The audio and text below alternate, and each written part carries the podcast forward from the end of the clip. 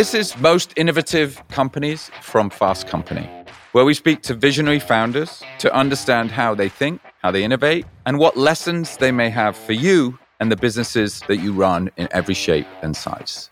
I'm James Vincent, a founding partner at Foundr.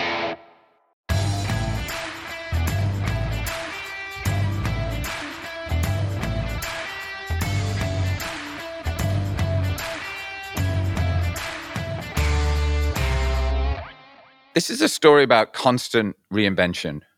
An anecdote that I'll bring to you with regard to uh, some of my time at Apple and the reinvention that happened around really creating this supercomputer in your pocket, which you know today to be the iPhone, which is perhaps your most treasured possession.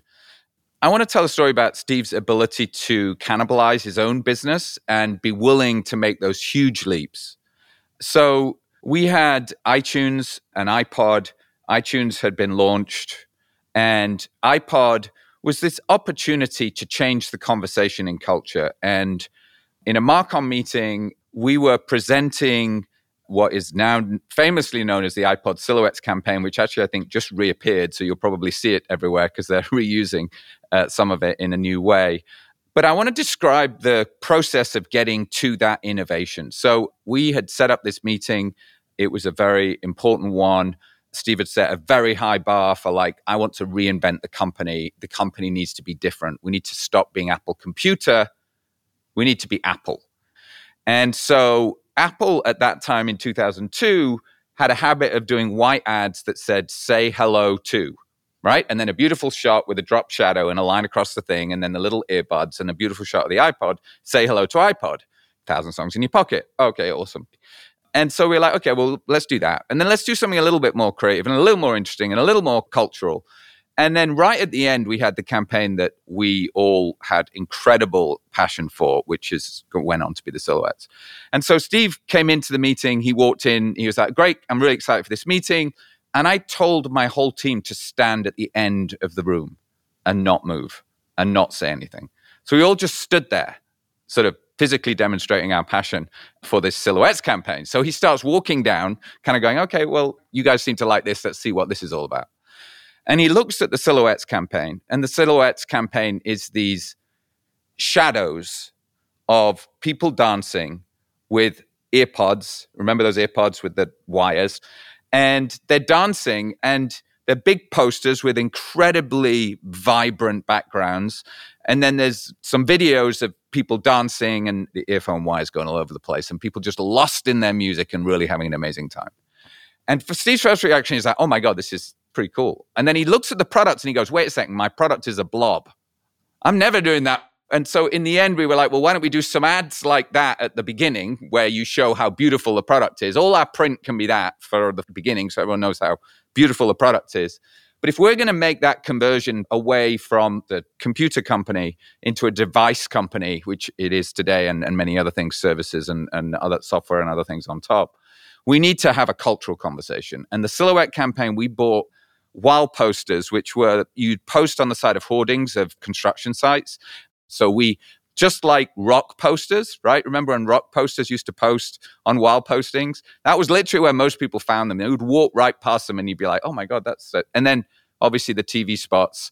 We started off finding a whole bunch of incredible music discovery from Jet to Wolfmother, Black Eyed Peas, Gorillaz. We got to U2, we got to Coldplay. And so you'll probably remember which one of yours is your favorite. But his willingness to move the brand from literally as visualized by the beautiful product shot, Say Hello To, to a deeply cultural conversation that began the ability for people to understand that a small device in your pocket might have a thousand songs in, in your pocket today, and Apple became the cultural brand it is today. So I'm, I'm excited to share with you the conversation with Jose at Farfetch, a, a constant innovator, someone who saw the opportunity actually in Web 1, saw it in Web 2, is already working on Web 3, brings to it his passion as an individual that has is both a technologist and a person that loves fashion. And each time he's able to invent and reinvent. And i think oftentimes jose's out there inventing something that the rest of the world doesn't yet understand but they get there. I believe that's what Jose is all about, and I hope this conversation will reflect that. Jose, great to see you. How are you? Great to see you, James. Jose, uh, if you don't know Farfetch, which maybe there's like one or two people on the planet that don't, but uh, runs a multi billion dollar fashion company that brings together people, brands, boutiques, and creates just a very, very unique combination. So, why don't we start at the beginning? For those people that don't know, and you're a fashion person, you're, you know how to make shoes, you're also technology obsessed. And so, tell us, like, how did you get to forming Farfetch? Go back, tell us the story of Jose. I didn't like fashion at all when I was a little kid, but I was completely obsessed with uh, coding, with programming computers. I got one of those ZX Spectrums. They were 48K in memory in total, which is the size of a small email these days. And they had rubber keys, and you would switch them to a TV set. So they, they didn't come with a monitor or, or a screen. I got that when I was eight years old for Christmas and it didn't come with any video games. So the only thing I could do was programming. It came with a little programming manual, a basic uh, language programming manual, and uh, that was it. I was completely obsessed uh, since that day with coding. It, it, was my, my teenage years was were about programming and uh, and obsessing about being a tech uh, entrepreneur one day, and I thought fashion was uh, frivolous, and I thought fashion was a, a, waste of time and money. And like any typical geek, uh, I used to wear the same shoes until the soles fell apart.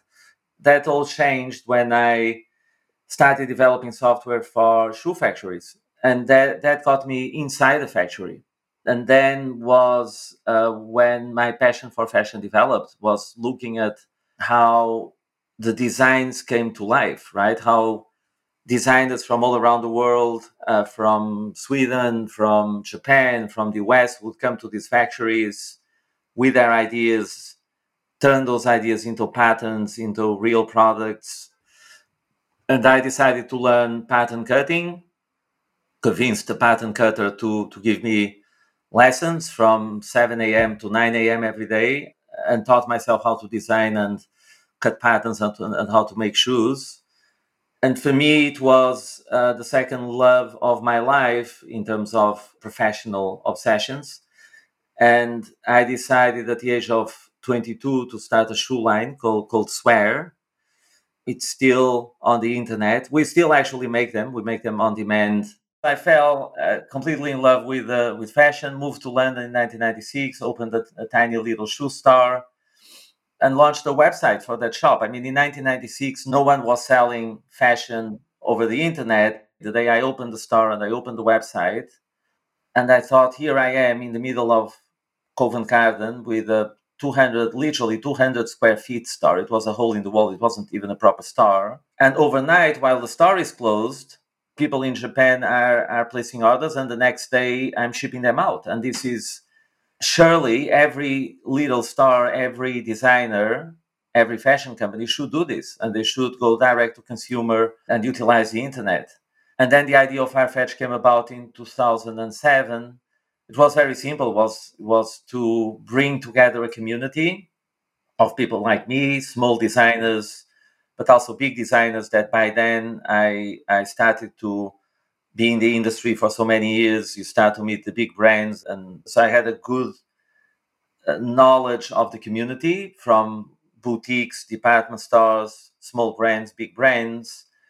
And the, the idea was very simple. What if I created a platform for an industry that doesn't have one and that caters for the sensitivities and the requirements which are very specific of the high end you know fashion industry and and then give them a digital platform. And it's interesting because you see companies like Airbnb and Uber, and and these companies they're matching existing assets, right? Be it apartments or cars and drivers that already exist. They're not creating anything new. Actually, they're utilizing and making more efficient something that already exists out there in the world and Farfetch was doing exactly that, like like taking the inventory that was already in boutiques, yeah. without having the, the need to produce anything more, and just connecting it 24 7 and, and and we definitely preceded those businesses so it was a very revolutionary model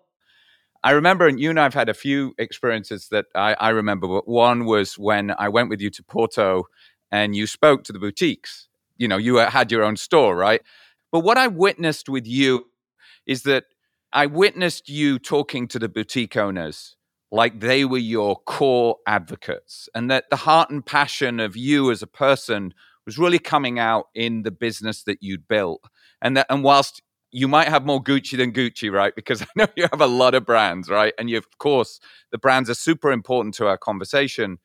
But the boutiques are sort of almost like the beating heart of the conversation around fashion and, and local fashion and people in fashion. I think, first of all, this, this is an industry that is really the labor of love. And honestly, you know, opening a fashion boutique or becoming a designer is never a financially driven decision.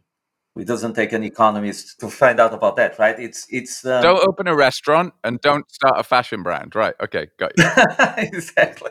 It's extremely extremely difficult, and it's certainly you know if you want to make some bucks and and if it's financial outcomes that you're going after, you may as well go and be an investment banker, right? So this is really the labor of love. You know, these boutiques is so interesting because sometimes there are boutiques that are three, four generations old. And we have boutiques that were on Farfetch that were founded in in the 19th century, which is incredible. We we have a boutique in Venice that was the first ever client of Burberry outside the UK when Burberry was a military supplier and purveyor and was not even a fashion company. And they started buying these trench coats because they thought it was cool to have a military trench coat.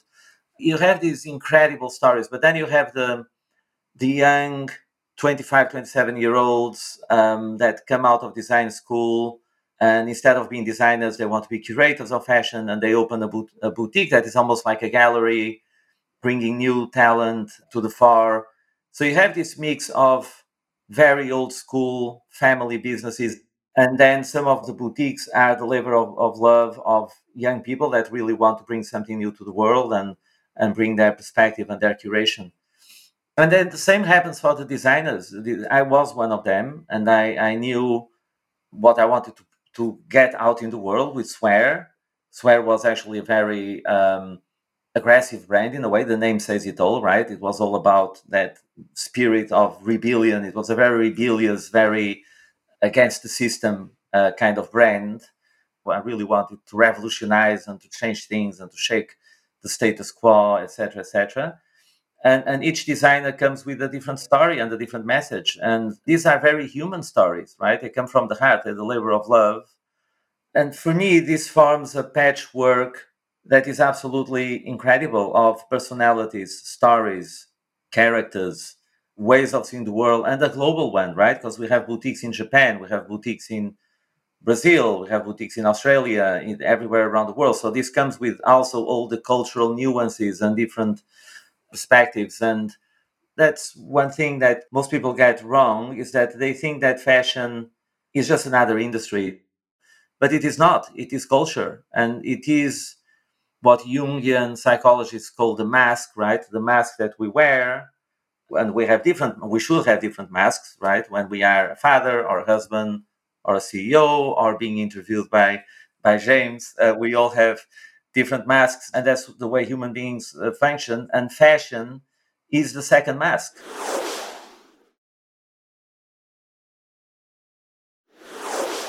You're reminding me of that dinner that we had in uh, san jose and you offered to buy some wonderful burgundy wine and i think we had a couple of bottles and I asked you describe, you know, your sense of fashion, and the quote that I'll never forget that you said to me is, "You're not going to walk naked into the world."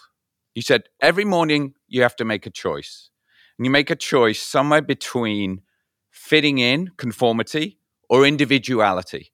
And actually, the same person might make different choices on a different day, right? On Monday morning, they might be super conforming because they're in a conventional job. Saturday night, they're like crazy. I'm just going to do individual. Most people are somewhere in the middle, right? I actually saw an ad of yours. So, congratulations.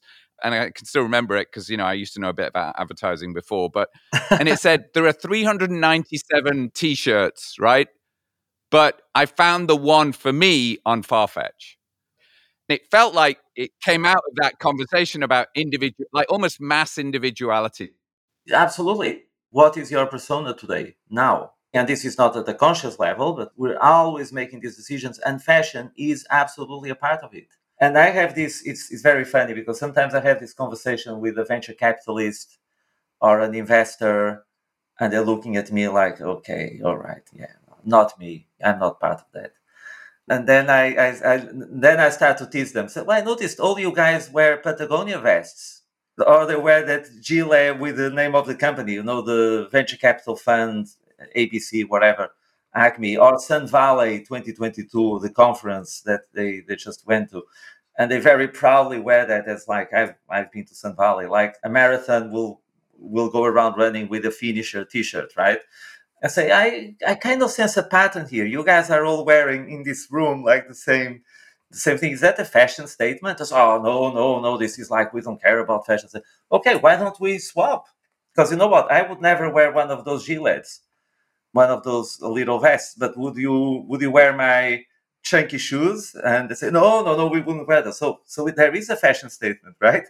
There is a, such a clear fashion statement. And I mean, look, Steve Jobs, he, he had the look, the Steve Jobs look, is the turtleneck with the jeans and the, the tucked in, you know, turtleneck, and and it, that was it. And so even the people that at the conscious level, they'll say, no, no, no, no, no, absolutely not. Fashion is like I'm, I'm, I'm above that. I'm above, uh, I'm above all of that. They are absolutely not. They have created a persona. That persona is dressed with something, normally something very specific that they deeply care about even if it's the same thing every single day and that they wouldn't take out and, and change for anything else right?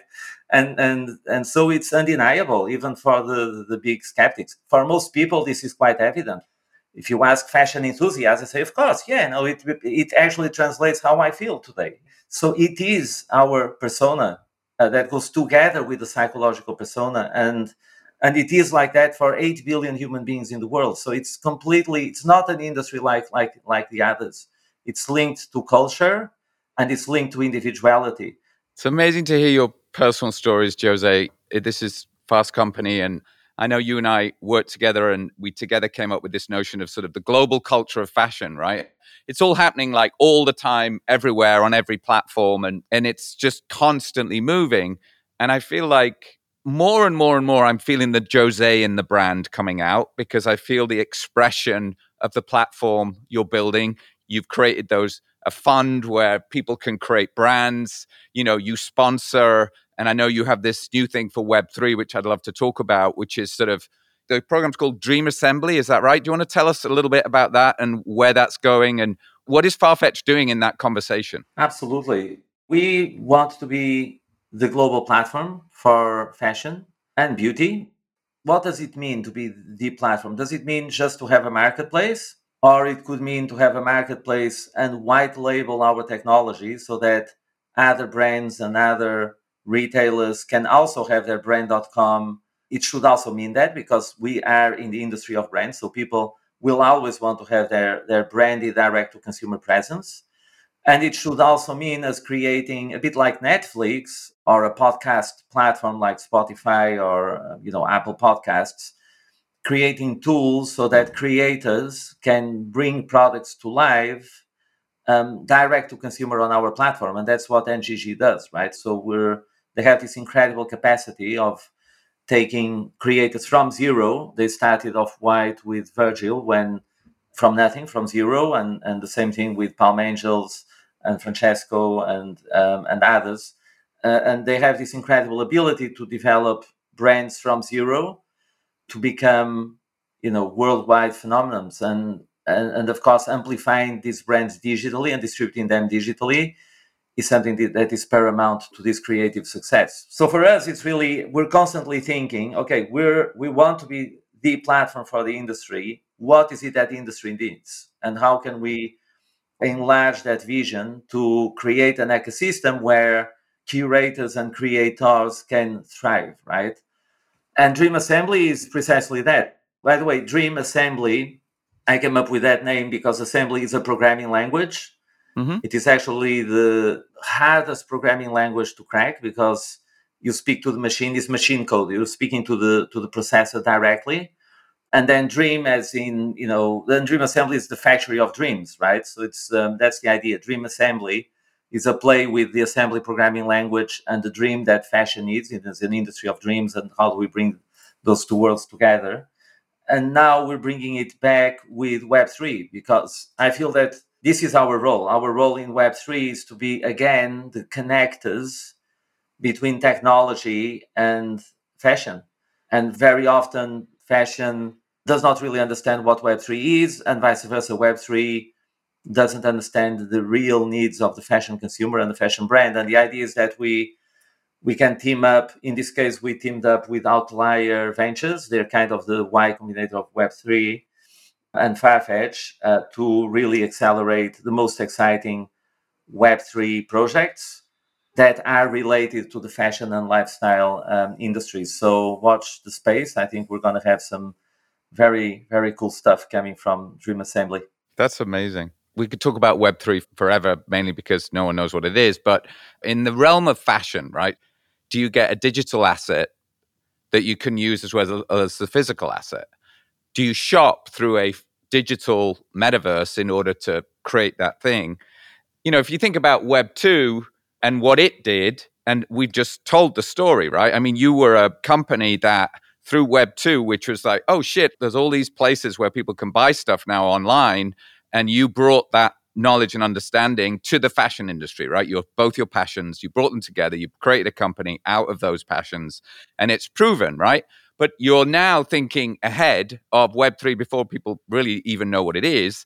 But we do know that the future, whether it's we're wearing AR glasses, you know, s- snap, you know, like, oh, I see stuff, or I'm in a metaverse walking up and down a shopping mall. So, how do you think about that? Because the luxury relationship is normally a human one, right?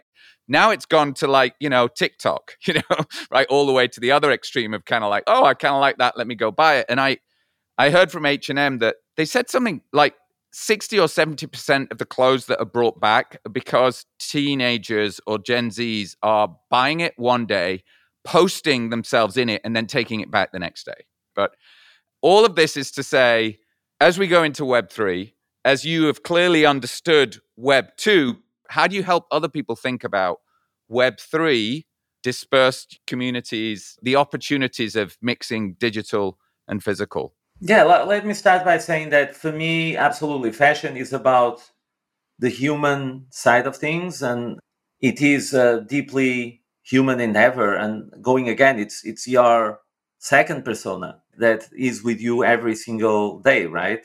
And, and therefore, technology should be at the service of that, not replacing that. So we always think of technology as enhancing the human interaction between curators, creators, and, and lovers of fashion, as opposed to replacing that human connection.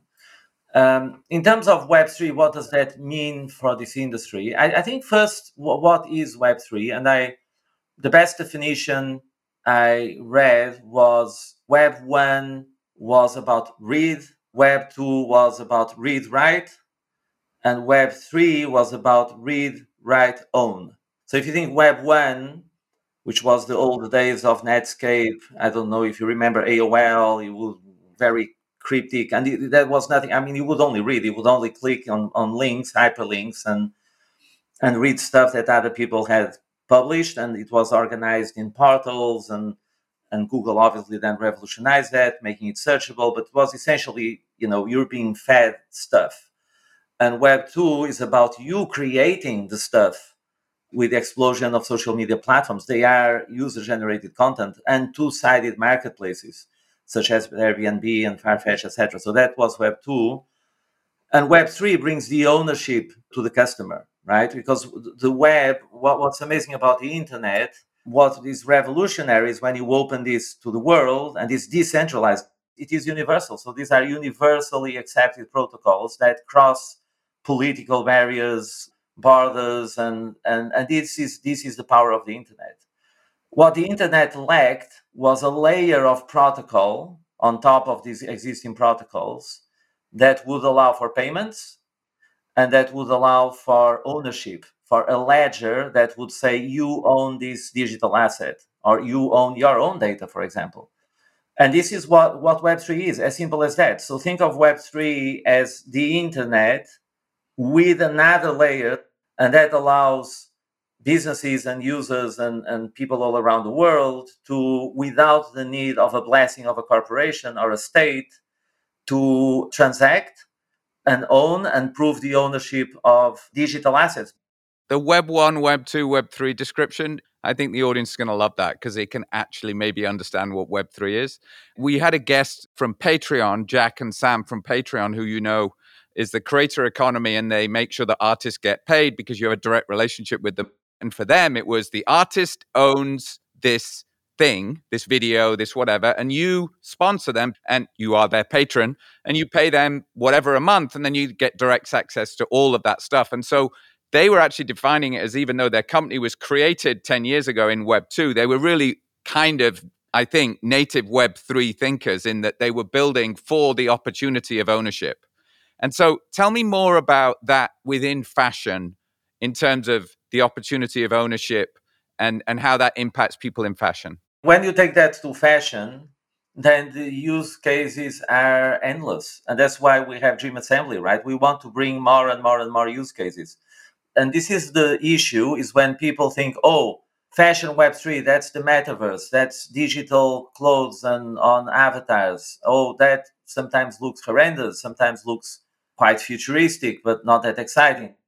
You know, like is it a game or is it something serious like a second life kind of thing the answer is it can be all these things because it doesn't matter. You know, for me, the, the definition of Web3 application to, to fashion is the, the application of these principles, right, of user control and user ownership and de- decentralized architectures to, to the fashion uh, use cases. And that can be in one side of the spectrum, very simple, like crypto payments, which we've launched both in store, so you can now go to our physical stores, Browns, Off White, etc., or online.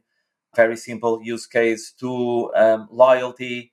I think the new loyalty programs of the future will be tokenized, which means that you actually own. You you're not depending on the department store or the retailer uh, relationship because right now they're only worth anything if that retailer stays alive um, and recognizes those points. And by the way, they may lapse the points and say, "Oh, write you a letter, sorry, but you haven't used your points; they're gone." Right. So, what if there were pan-industry loyalty programs which were tokenized, and you could actually cash back if you wanted to cash back, or spend in any, or spend over the counter? That's another idea. Obviously, authentication. There's a huge counterfeit problem in fashion and what if you had effective we're working on that with a, with a startup like unhackable cyber physical methods of authenticating a product. So i can guarantee that nike off-white product that you bought on stadium goods on the secondary on the resale sneaker marketplace is absolutely authentic and you can actually trace the provenance. Digital twins um, you know like buying something physical that has a twin and then you can go to Roblox and, and dress your avatar with it. Digital goods, pure and simple, that only exist. You know, how can we create interoperability? Because if you create a design for Fortnite, you need to create another design for Roblox, and need to create another design for Decentraland, and another design for because the object files are not compatible, right? So how do you create the google translate of skins so that you you can use the same artwork or, or ip that you acquired in different environments? And it goes on and on and on and on. It can be anything. And that's web3 and that's what we're trying to bring to the fashion industries is that perception that there are no limits uh, to imagination. And what web3 will bring to this industry is incredible innovation and the other thing that people conflate is the value of Bitcoin or Ethereum or whatever it is, right. and the power of the technology. So when it's at sixty thousand dollars a coin, oh, this thing is going to revolutionize the world. When it's at twenty thousand a coin, it's a Ponzi scheme.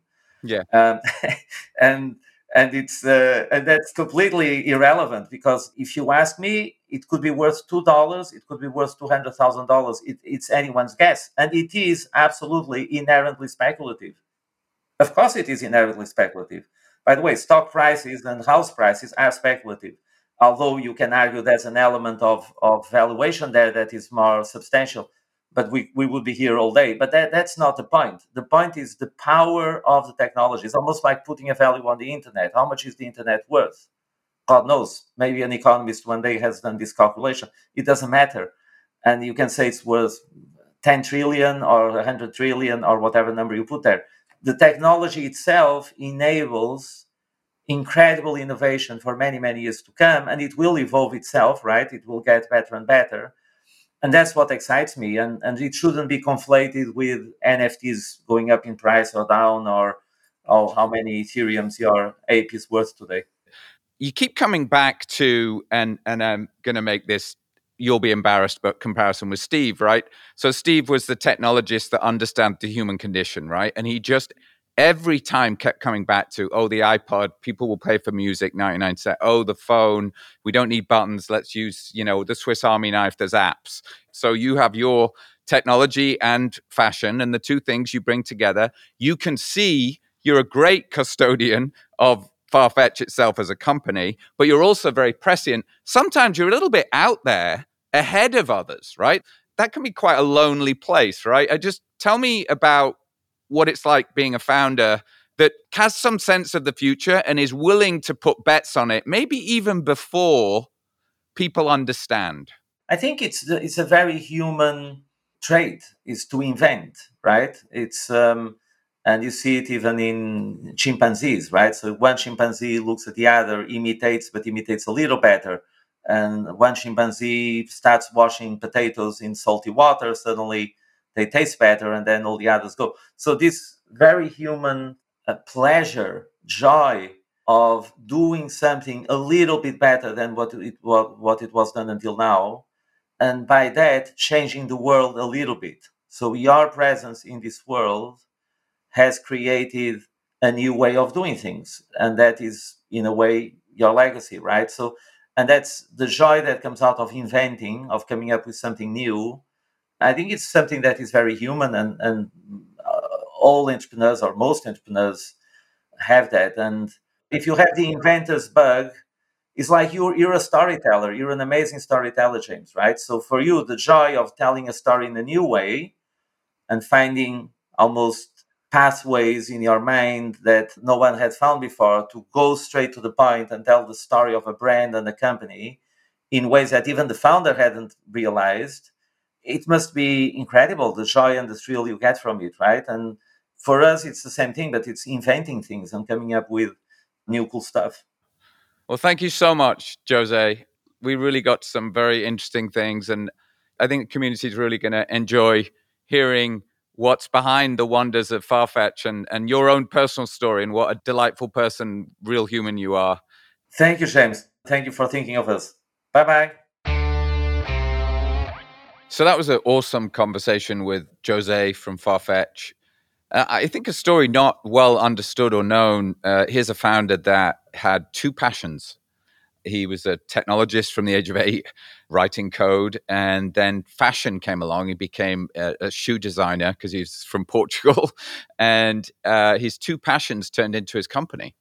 Not only did that allow him to have the foresight to understand around the time of the internet arriving and boutiques and the endless shelf and creating a platform that you brought brands and people and boutiques together and that he could understand that and that it was beyond just simply a website but then a, a distribution platform but then building on top of that platform nonstop.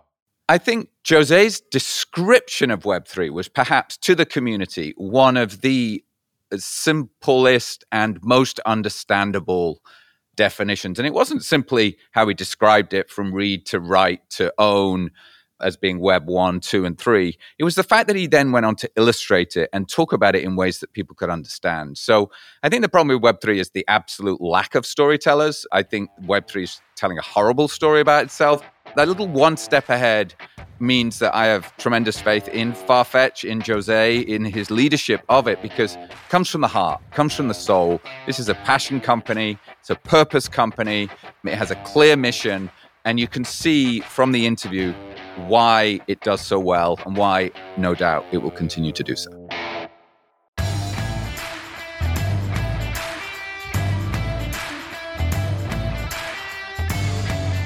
All right, that's all for this episode. If you're a new listener, be sure to subscribe to Most Innovative Companies wherever you listen. And if you like this episode, please leave us a rating and a review on Apple Podcasts. And we also want to hear from you. So let us know what you'd like to hear more of. Send us an email at podcasts at fastcompany.com or tweet us at hashtag most innovative companies. Most Innovative Companies is a production of Fast Company in partnership with founder FNDR. We couldn't afford the vowels. Our executive producer is Joshua Christensen. Our sound design is Nicholas Torres. Writing is Matthias Sanchez. Alex Webster and Nikki Checkley helped with the production.